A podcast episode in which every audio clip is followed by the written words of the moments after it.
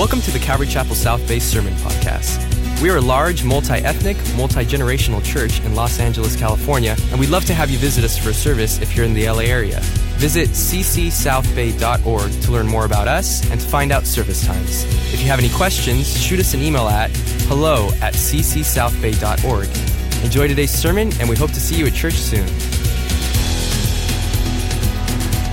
Galatians 4, Genesis 24, Hebrews 11. Let's go to the Lord in prayer. Father, as we dig into your word tonight, give us insight. For our passion and desire is to know your word, to learn it, and to live it. But we need the power of your Holy Spirit. Some of us in this room are wrestling with family struggles, work struggles, personal struggles. So, would you use your word tonight to guide us into all truth? In Jesus' name, amen. You'll see it on the screen Matthew's Gospel 22, verse 32. Jesus speak. I am the God of Abraham, the God of Isaac, the God of Jacob. God is not the God of the dead, but of the living. I find it amazing that Jesus refers to these three men. They're known as the patriarchs of our faith. Before I dig into them for just a moment, I have a question for you. Does anyone out there have a family struggle going on right now? Like you got some family issues going on. All right, is anyone? Anyone? Okay, uh, this side. Anyone? Uh, uh you guys. All right, how many of you have had a family struggle? How many of you were the cause of the struggle? Someone over here went, not me. It's my cousin. She did it. It amazes me that Abraham, Isaac, and Jacob are the three names that Jesus pulls out of the hat. It amazes me because they had more family issues. In fact, people always say, raise kids the Bible's way. Don't raise them the way Abraham, Isaac, and Jacob raised them. We've got to learn from Jesus and how our Father raised us. He exposes Abraham, Isaac, and Jacob for the way that they raised their kids. And I'm thankful that the Bible exposes the issues of the patriarchs of faith, and then Jesus doesn't pull them out of the hat. He's, well, they are the exhibition of God's great grace given to us. Now, I have another question for you, though. In the midst of your family struggles, we see the decisions Abraham and Isaac and Jacob made. I wonder if you will choose to handle your family problems the way that they did, by feelings, or will you choose to handle your problems by faith? It's amazing how much we know about Abraham and amazing how much we know about Jacob. Yet it seems that the Bible is very slim on information as it pertains to one of the patriarchs, Isaac, the son of Abraham, the father of Jacob. In fact, many theologians refer to his life as one that simply circulates around Abraham's story and circulates around Jacob's story. Take a look at the screen. You'll see an image that I produ- uh, one of our graphic artists produced for us so that we can see Abraham and Jacob. And then we've got this little teeny sliver of a slice known as Isaac, who only acts as an interlude between the great Abraham and the great uh, uh, Jacob. Now, there's a few things that we know. He's the promised child of Abraham. And his life seems to just circulate around the very fact that he's the promised child of Abraham. Now, his life actually shadows Abraham in a way because Abraham gave his wife to the Pharaoh of Egypt and Isaac gave his wife away to Abimelech. There's nothing like leading by example, both positive and negative. And then he's the father of the Jacob who was called Israel. And out of Jacob would come the 12 tribes of Israel. But Isaac deceived Abimelech by telling Abimelech that his wife, Rebekah, was his sister, the same way his dad did, and Jacob would become a deceiver just like Isaac. Once again, parents, your kids will follow your example. If you're using naughty words in the house, you can't have your kids get in trouble at home when they say naughty words at school. They're going to follow your example. But according to the Apostle Paul, Isaac's life is more than just a sliver. His life symbolically represents something more than himself. It's Galatians chapter 4. Let's pick it up there in verse 21. Galatians chapter 4, I ask you to turn there. Let's pick it up there in verse 21.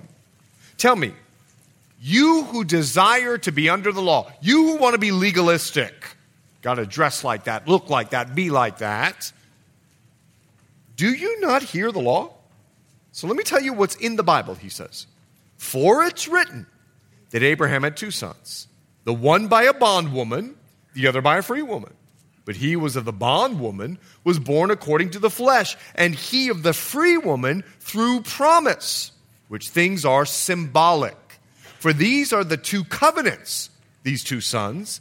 The one from Mount Sinai, which gives birth to bondage, which is Hagar. For this Hagar is Mount Sinai in Arabia and corresponds to Jerusalem, which now is and in bondage with her children. But the Jerusalem above is free, which is the mother of us all. For it is written, Rejoice, O barren, you who do not bear. Break forth and shout, you who are not in labor. For the desolate has many more children than she who has a husband. In other words, he's pulling out of Isaiah 54, relating it to Hagar and Sarah, who Hagar was able to give birth and Sarah wasn't. But then Sarah was, and out of Sarah's womb, Isaac would be born, which would give birth to Jacob and now the nation of Israel. Now we, verse 28, brethren, as Isaac was, are the children of promise. But as he who was born according to the flesh then persecuted him who was born according to the Spirit, even so it's now. Nevertheless, what does the scripture say? Cast out the bondwoman and her son, for the son of the bondwoman shall not be heir with the son of the free woman. So then, brethren, we are not children of the bondwoman, but of the free. Paul's making it very clear I know that the Jews are persecuting Jewish believers. He's making it very clear. It's the same thing that happened all the way with Ishmael and Isaac. And what Paul is doing is making Isaac's life symbolic. And he's making a point. He's making a point that we are free from the law. We're free from legalism. And now we live by the law of the Spirit. You see, Isaac was born from Sarah. Sarah was free. Ishmael was born from Hagar, who was an Egyptian slave. And Paul is trying to get across the point we're of the free woman. We don't live by the law, we live by the law of the Spirit. Now, let me explain. The law of the Spirit, this word law, it's the rule of life in the Spirit to make us righteous. It's the way that God makes us righteous today by the power of His Spirit. Let me do a comparison. The Spirit of God is within us, changing us from the inside out. The law was external with a set rules and regulation. It was a written code, but the Spirit of God has written on our hearts. The Spirit guides us and He convicts us internally. But the law was simply on Ten Commandments, something that you read but had no impact. The Spirit not only guides us, but He empowers us to do what Jesus asked us to do. But the law has no power. Spirit is how we live today. This is why being legalistic is so detrimental to the body of Christ. Because the law has no power to change you from the inside out. Change has to happen from inside according to Jesus. And Paul is using the birth of Isaac symbolically to let us know we are free from the law and now we live in the Spirit. Now, some of you are listening going, Who's Hagar? And who is Sarah? And Ishmael? And Isaac? Like, what is this whole deal? Once again, Paul is assuming, just like the writer of Hebrews, that we've got a lot of Old Testament knowledge. So, what I want us to do tonight, we're going to go all the way back to Isaac's birth to understand. So, why don't you find your way in Genesis chapter 24? Genesis chapter 24, we're not going to begin there. We're going to begin a few chapters earlier, but I think it's wise that you land in Genesis chapter 24. Let me explain. Sarah's 89 years old, and Abraham is 99 years old. And the angel of the Lord shows up to Abraham and says, This time next year, you're going to have a child. Abraham, Sarah goes, She busts out laughing. She's past menopause. Like she hasn't dropped an egg in years. And she knows it. She knows it. I'm just making the Bible real. Come on. And she knows, she laughs because I mean, all Abraham has to do is take his clothes off and she laughs at him. like, there ain't nothing that's going to happen. She laughs. But sure enough, God, come on, come back. God resurrected her dead body and Abraham's dead body, and she delivered Isaac when Abraham was 100 years old. He's a great, great, great grandpa, and he had his first child. Second child. Now, Ishmael had already been born to Hagar at this point.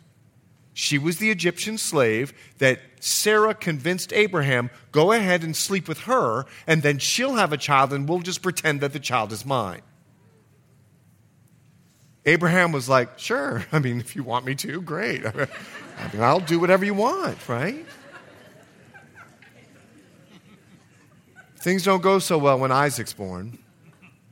And when Isaac's around 12 years old, in Genesis chapter 21, Abraham kicks Isaac's half brother out of the house.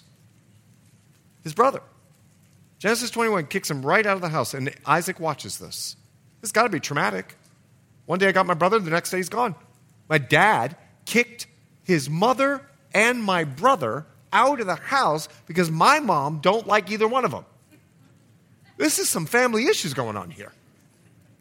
Especially because in the next chapter, Genesis chapter 22, think of what's going on in Isaac's mind, okay? Stop for just a moment. Genesis 21, he watches his dad kick his half brother out. In Genesis 22, Abraham is holding a knife over Isaac. You've seen your dad kick out your half brother, and now your dad is holding a knife over you. Now, this was Abraham's test. But Isaac was the one laying on the altar. Just imagine you're just laying up, and here comes a big old thing coming down towards your chest. Imagine this moment. Remember, Isaac was a, a young boy. He's about 12, 13 years old. And he looks at his dad going up the mountain, going, Hey, dad, um, I see the wood, see the fire. Where's the lamb? And Abraham makes a statement of faith God will provide the lamb. But Isaac knew something was going on. I mean, something had to hit Isaac when Abraham started binding him with ropes. Just, I mean, stop for just a moment and be Isaac. Sure, Dad, you want to tie me up? Great. Let's play a little game. Now we're going to lie you on the altar game. Think of what's going through this 12 year old's mind. But then Isaac got to see something. Isaac got to hear the voice of God. Abraham. Isaac got to hear that. And then he got to hear his dad say Jehovah Jireh when they turned around and surprise, surprise, there's a ram that's caught in the thicket. Isaac got to witness that. Then, he got to hear on the mountain of God, there on Mount Moriah, Isaac got to hear God tell Abraham the promise that through his seed, many nations were going to be blessed. Isaac was the seed that he was talking about. Just imagine one moment you're under the knife, the next moment you're hearing you're going to be like the greatest thing since sliced bread. This is a 12 year old kid. And Isaac started to realize that the promise was going to be through him. What a profound spiritual moment with a son and his dad. And men, I got to tell you something. When the men's retreat comes around, take your son with you. Let them see you have a moment with God because it impacted Isaac's life. But now we move just a little bit further in Genesis chapter 23. And we note in Genesis chapter 23, Sarah dies. So Isaac will now bury his mom. But Genesis chapter 23 introduces us to Genesis chapter 24, where I've asked you to land your plane. Because Abraham's concerned. He's concerned about his son who is mourning the loss of his mother, Sarah. And Abraham's also concerned about something else. He's also concerned that his son's not married and he's 40 years old. So Abraham comes up with a plan. He comes up with a plan to help his son to confirm the covenant that God has given.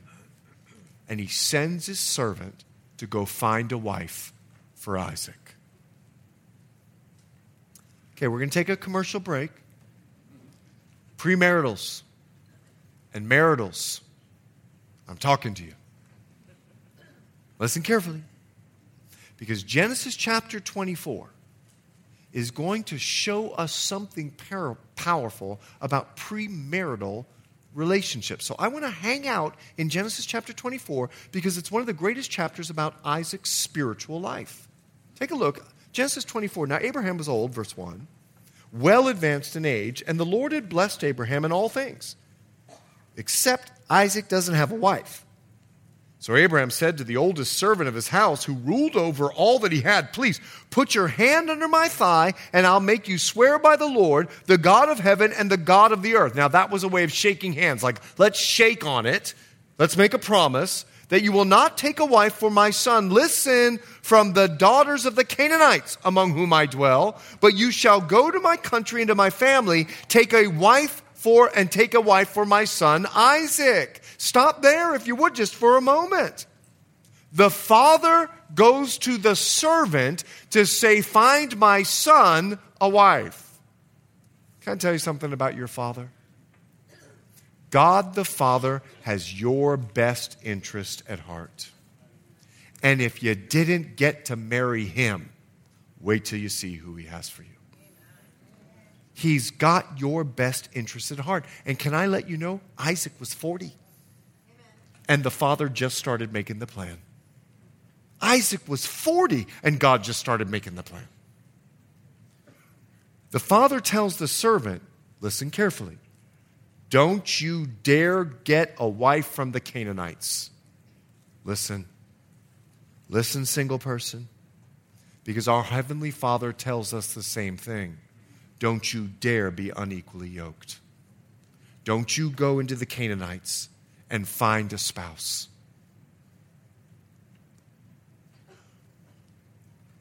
This means you probably don't want to find your spouse at the bar.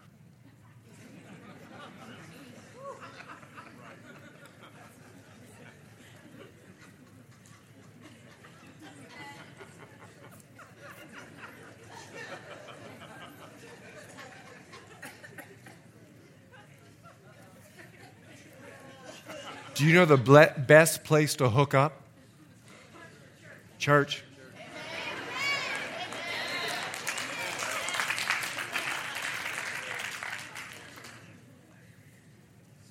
Pastor Chet, Are you telling people that they can hook up at church? Better than me telling you hook up at a bar. Because at church, at least you'll find someone that's seeking God. Now, let me explain something here. Abraham says, Don't you dare go to the Canaanites. And single person, find a Bible believing, God fearing Christian. You know what I love about my wife? She loves Jesus more than me. I like it sometimes. She's very convicting to live with. Find someone that loves Jesus more than you, and you'll be married for the rest of your life. You'll be married for the rest of your life. Genesis chapter 24, let's see what else the dad says. Verse 5. And the servant said to him, mm, Perhaps the woman will not be willing to follow me to this land. Must I take your son back to the land from which you came? But Abraham said to him, Beware that you do not take my son back there. Don't you go to that bar. The Lord God of heaven, who took me from my father's house and from the land of my family, and who spoke to me and swore to me, saying, To your descendants I give this land. He will send his angel before you, and you shall take a wife for my son from there. And if the woman is not willing to follow you, then you're released from this oath. Only don't take my son back there. So the servant put his hand on the thigh of Abraham, his master, and swore to him concerning this matter. I love this the servant of the Father intercedes on the Son's behalf, just as the Spirit of God intercedes on our behalf. I love this.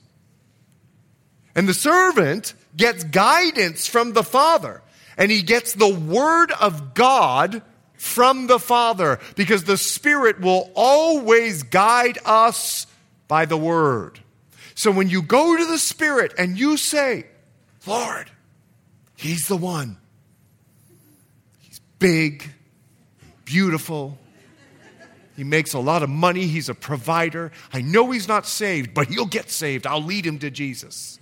And the Spirit says, Be ye not unequally yoked. I don't care how big and beautiful he is. Listen, those biceps will soon drop here and wave. I'm telling you.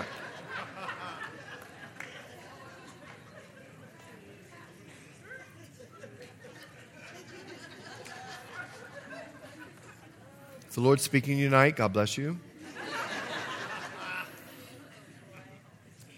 and Abraham looks at the servant and he says this The Lord shall have you find a wife.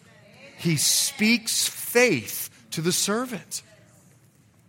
Gang, we've got to trust God at His word. And let me tell you, single person, wait on the Lord. Abraham didn't and he slept with Hagar, and it has caused generational conflict since Ishmael and Isaac were born. Wait on the Lord. Genesis 24:10. Then the servant took 10 of his master's camels and departed, for all his master's goods were at in his hands, and he arose and went to Mesopotamia to the city of Nahor. Stop there with me a moment. The servant like the Spirit, goes with power and strength from the Father with 10 camels. Now you might be like, Are you serious? 10 camels? You see, 10 camels would prove to anyone in Mesopotamia that Abraham had money, that Abraham was well off, that Abraham could take care and pay the dowry of any woman that in that culture that would go back with him.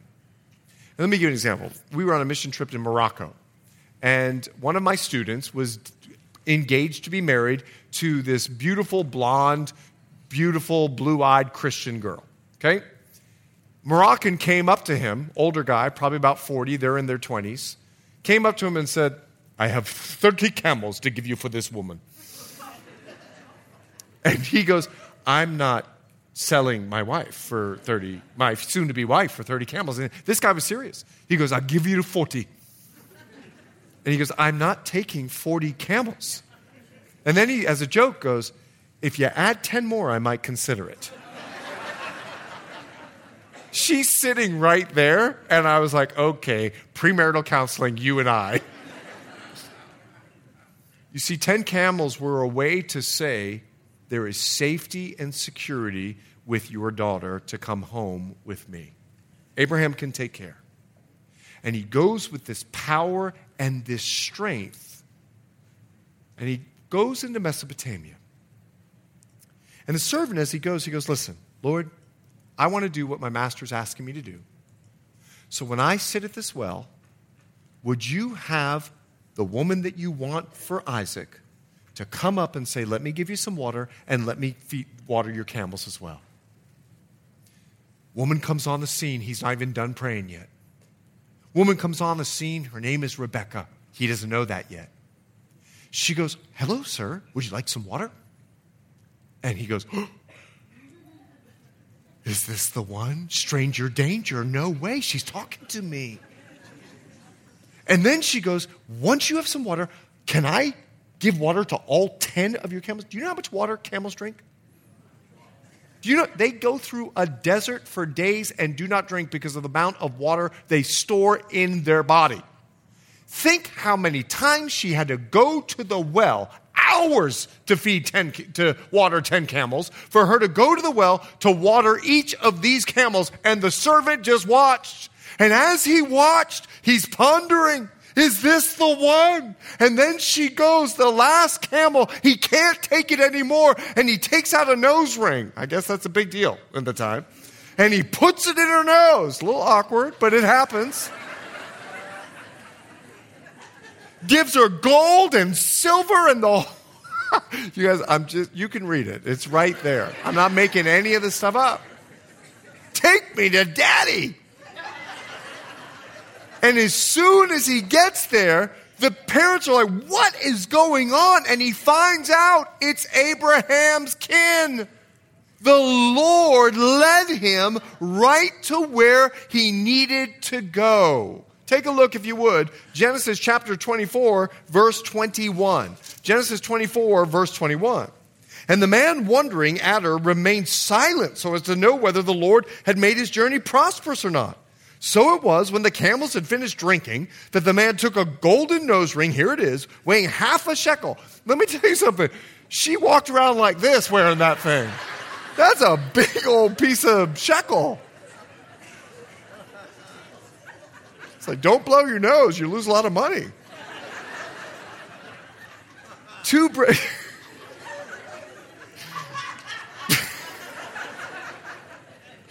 I just got this visual of this huge, like, two bracelets for a wrist weighing 10 shekels of gold and said, Whose daughter are you? Tell me, please, is there room in your father's house for us to lodge? She said to him, I'm the daughter of Bethuel, Milcah's son, whose sheep bore to Nahor. Moreover, she said to him, We have both straw and feed enough to room to lodge. Then the man bowed down his head, worshiped the Lord, and said, Blessed be the Lord God of my master Abraham, who has not forsaken his mercy and his truth toward my master. As for me, being on the way, the Lord led me to the house of my master's brethren. You've got to understand what's happening.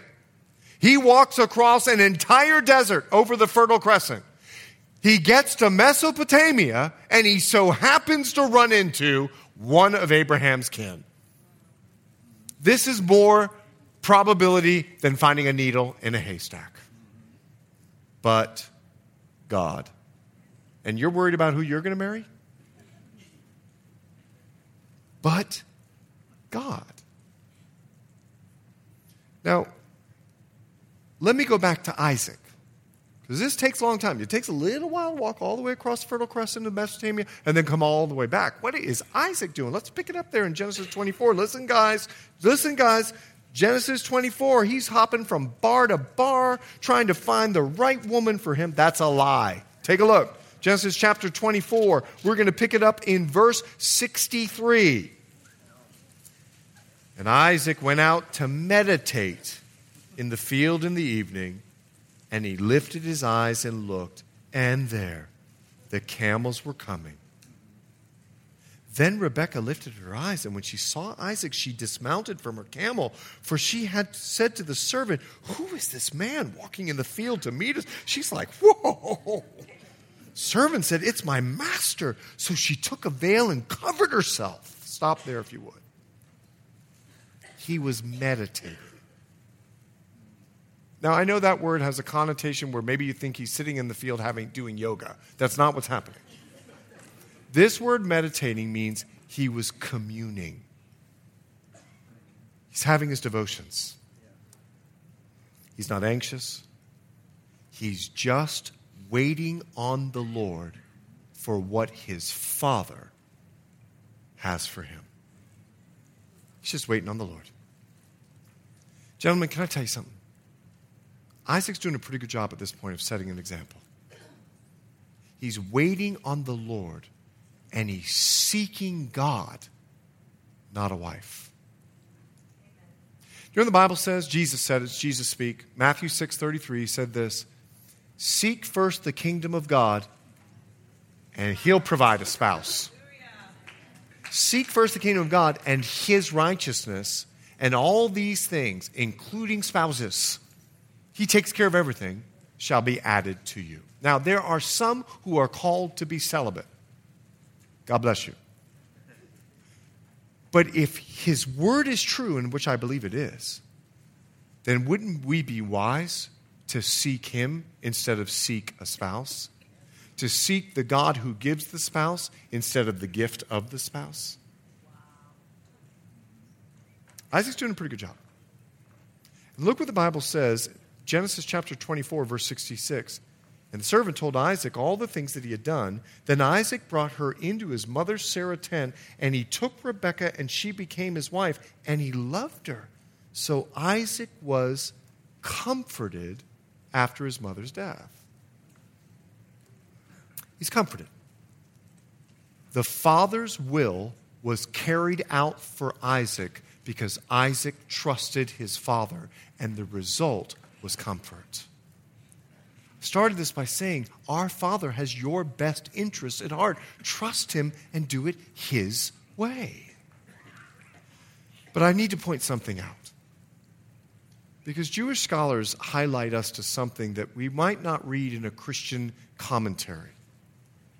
And they indicate something to us about their future marital problems. Take a look, if you would, at verse 65. The servant said, It's my master. So she took a veil and covered herself. And if you notice, there's no communication between Rebecca and Isaac. There's not a lot of communication, but he takes her into the tent, and there's a lot of loving. Keep that in mind. Just because you start good doesn't mean you finish good. Communication is key to good relationships. And we're going to see in just a moment how either their lack of communication or bad communication fully impacts, impacts this whole family. You see, for 20 years, Isaac and Rebekah are not able to get pregnant. So, at the age of 60, they get married at 40. Isaac goes to the Lord and he pleads with God for her to get pregnant and Rebecca gets pregnant. But the pregnancy is rough. Like, there is fighting going on in the womb. This is not like Braxton Hicks. This is like full on labor pains happening within her. She doesn't have a 4D sonogram to go find out what's going on, so she goes to God. What a novel idea. It's amazing to me how many people run to the doctor instead of to prayer. It's amazing to me. My wife and I were part of a Christian organization called Christian Medishare. And it was an insurance, an insurance company for Christians. We were healthier when we were on Medishare because we had hundreds of people praying for us than we were when we went on to Kaiser.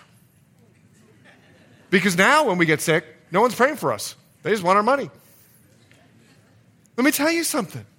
If you're sick, follow what the Bible says. Call the elders of the church to pray for you and anoint you with oil. Maybe do that before you call your doctor. Now, please know, I believe in doctors, I believe in medication, like all of that. Don't email me. What I'm trying to get across is why not just pray first before you call the doctor? Genesis chapter 25, verse 23, look what God tells her. Genesis 25, verse 23. So the Lord says to her, circle that key, her. Two nations are in your room. Two people shall be born separated from your body. One people shall be stronger than the other, and the older shall serve the younger. Did you see that? He told her. That's important because it's up to Rebecca to tell Isaac. And the scripture says she gives birth to twins. Take a look at these twins as they grow up. Genesis chapter 25. Jacob and Esau are born, verse 28. And Isaac loved Esau because he ate of his game. But, but Rebekah loved Jacob. Let me tell you why. Isaac loved Esau because he was a man's man. Went to all of his football games, soccer games, track games, or uh, track meets. He went to his swimming matches. Like he went, he went to Esau was in every sport. He was this big old burly, hairy guy. It's like he's a man. And then there was Jacob. Jacob was a mama's boy. Jacob loved to cook. He loved to bake. And I'm not saying anything's wrong with that. I'm just saying that Rebecca really appreciated that about Jacob and just thought Esau was smelly. Okay? It's just what it was. But this is not making a great family dynamic that the Bible is already pointing out that mom loved one more and dad loved one more. That is a family issue. I would not encourage that in your family. I don't think it works. So here's what happens Genesis chapter 27, verse 1. Now it came to pass when Isaac was old and his eyes were so dim that he could not see, that he called Esau his older son and said to him, My son. And he answered and said, Here I am, Dad. I added the dad part. Then he said, Behold, now I'm old. I do not know, I don't know if Esau couldn't see that, but he has to announce it. I do not know the day of my death. Now therefore, please take your weapons, your quiver, and your bow Go out to the field and hunt game for me and make me savory food such as I love and bring it to me that I may eat, that my soul may bless you before I die. Wait a second. Isaac is to bless Jacob, not Esau, according to what God said. The older shall serve the younger. The blessing was for Jacob. That's what God told Rebekah. Did she not tell him? God told her. Did she just not communicate? Did she tell him and his feelings, Isaac's feelings for his son Esau, got in the way, and he chose to forsake faith, what God said, and go with his feelings? After all, faith comes from the Word of God. And God told Rebekah that Jacob was to receive the blessing, not Esau. The older was to serve the younger. But the Bible, I believe, gives us a hint as to what's going on in Isaac's life.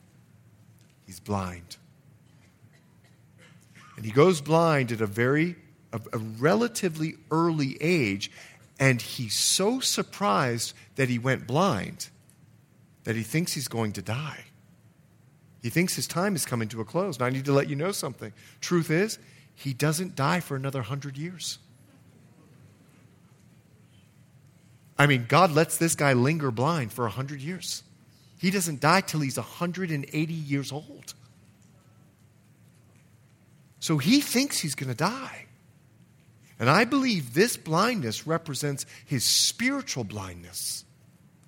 He felt so much for Esau that he chose his feelings over what God said. And he's going to bless Esau no matter what. God told Rebekah that Jacob's to receive the blessing, and Isaac was in love with Esau, and he's about to bless him behind Rebekah's back. Unfortunately, Rebekah hears the whole thing, and fortunately, Rebekah hears the whole thing. And She's already devised a plan. Jacob, go get a goat, kill it, bring it. You're going to go serve it to Esau. He's going to know I'm not Esau. I'm not even hairy. Don't worry about it. I got some goat skin here. We're going to put it on you. And I so happen to have some of Esau's clothes. Put them on you. He's going to curse me. If the curse comes, put it on me. You get in there and get that blessing. Jacob goes in. Isaac can't see. Who is that? it's Esau. Uh, why do you sound like Jacob? Come here. Touches him. Ooh, you're a little hairy. You got to be Esau. Mm, your clothes smell like bad deodorant. I mean, so you got to be Esau. He eats the food, tastes like Esau. Bless you. Jacob even calls on the Lord's name and says, By the Lord your God, I am Esau. Whoa, Jacob. And God and Jake, excuse me, Isaac blesses Jacob. Jacob leaves. No sooner does Jacob leave that Esau comes walking in. Look at Genesis chapter 27, verse 30. This could this is the best daytime drama you could possibly imagine. Genesis chapter 27, look at verse 30. I mean, the scenes are just unbelievable. So Esau made him a feast. Uh, excuse me, where am I? Uh, Genesis chapter 27, verse 30. I was in, sorry, verse 26, chapter 26. Um, verse 30. Where am I? Now it happened as soon as Isaac had finished blessing Jacob, and Jacob had scarcely gone out from the presence of Isaac his father, that Esau his brother came in from his hunting. He also had made savory food and brought it to his father and said to the father, Let my father arise and eat of his son's game, that your soul may bless me. His father said, uh, Who are you? I'm your son, your firstborn, Esau.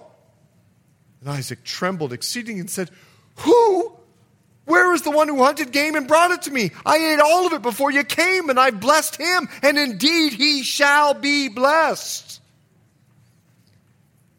When Esau heard these words of his father, he cried with an exceedingly great and bitter cry and said to his father, Please bless me. I added, Please. Me also, O my father. But he said, Your brother came with deceit and has taken away your blessing. And Esau said, is he not rightly named Jacob?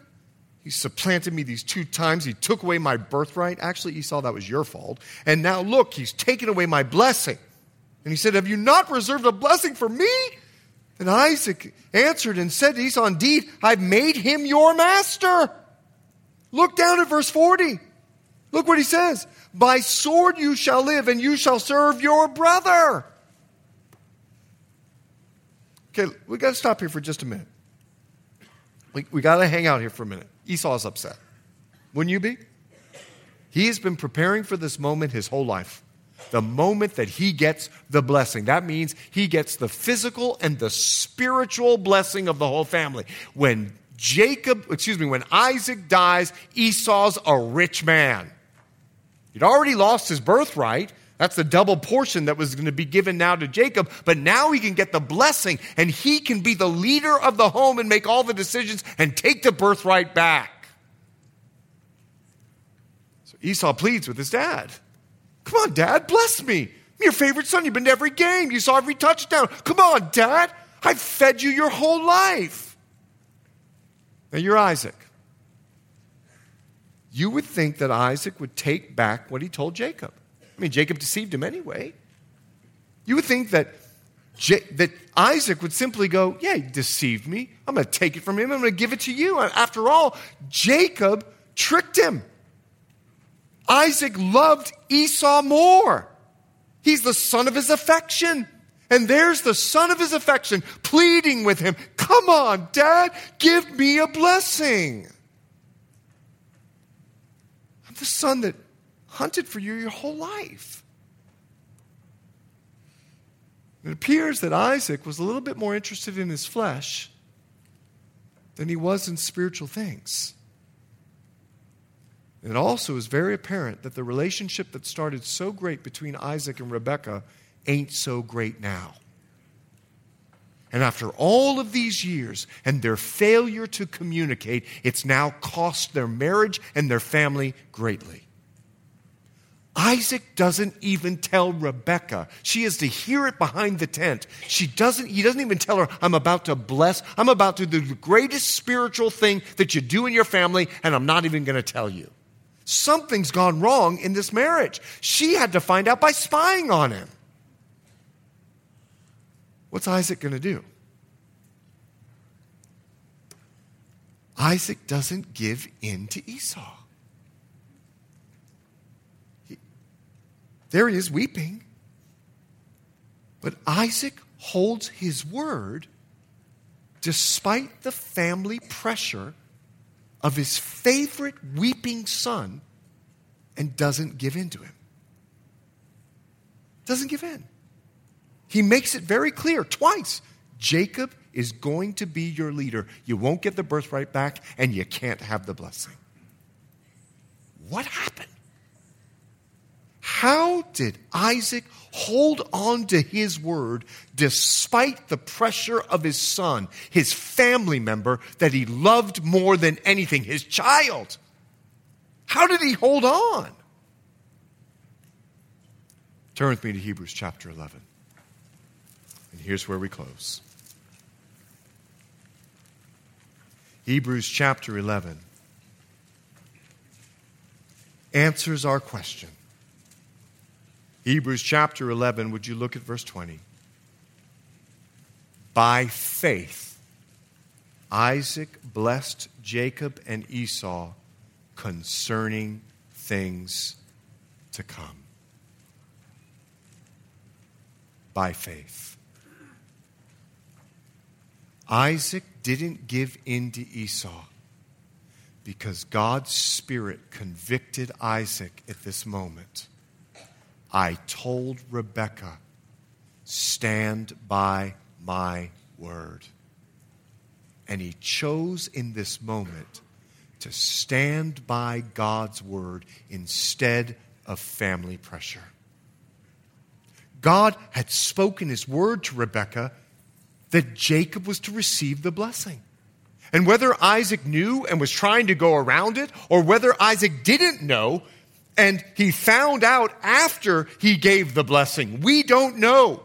But we do know because of Hebrews that he became aware of what God told Rebekah and he stood firm on God's word, not his feeling.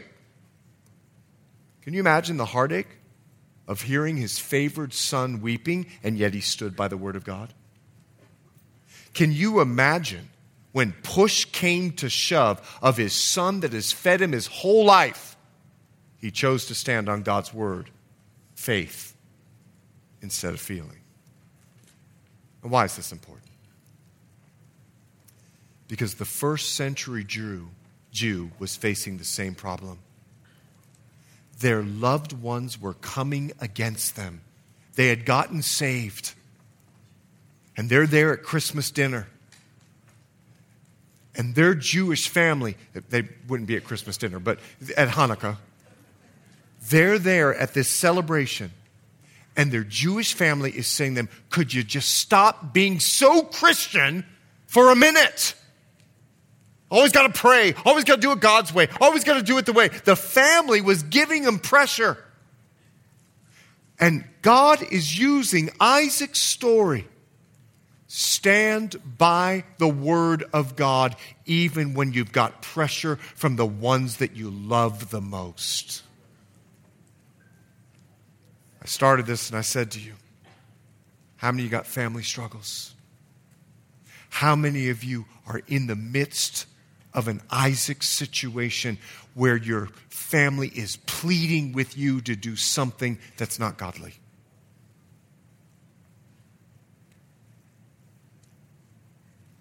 Think of the heartache and the turmoil that Isaac went through. Some of you don't have to think about it because you're experiencing it. You know it. And here's my encouragement to you be like Isaac.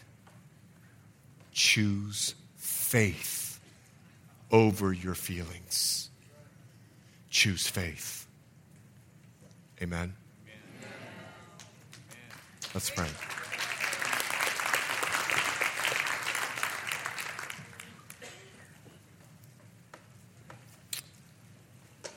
Lord, family can be one of the most difficult struggles a Christian can face. Because family feels like they can say anything, do anything, and you just got to go with it. And family can hurt because family knows our history.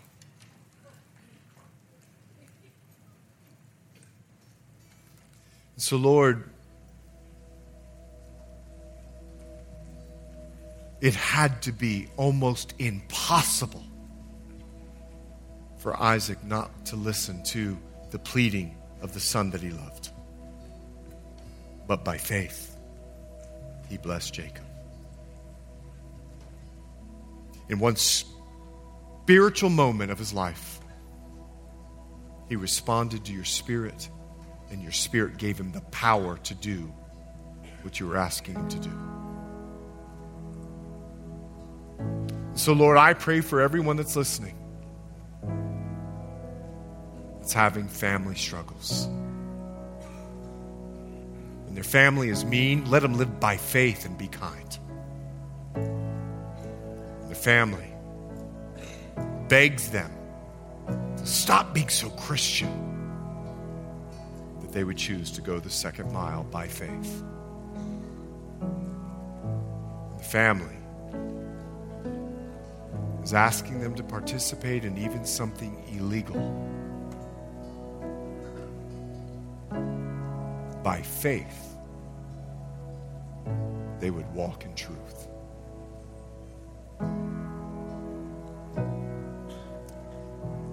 When the family hates, holds resentment, by faith, give us forgiveness. when the family hurts us beyond measure. By faith, let love cover a multitude of sins.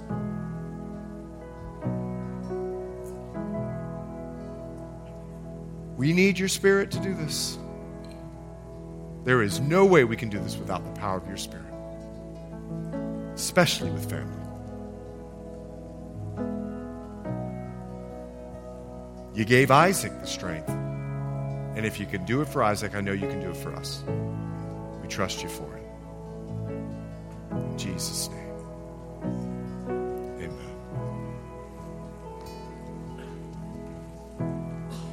If your spouse not communicating to you, not talking to you, by faith, set an example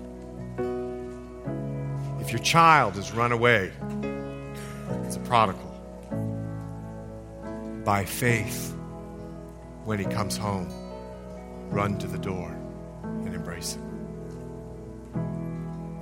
When your aunt hasn't talked to you in 10 years, she calls you and she said, I'm dying and I want to apologize. By faith, get to the hospital tell her you love her. Family can be the hardest thing for us to minister to. By faith, Isaac did it. So can you. Amen? Let's stand and worship the Lord. And by faith, commit your family struggle to the Lord. Use Isaac as your example choose to do what the Lord is calling you to do, not what you feel you want to do. By faith. Thanks for listening, and we hope you were encouraged by today's message. If you have any questions or just want to check us out, make sure to visit us at ccsouthbay.org. God bless you guys, and we'll see you next week.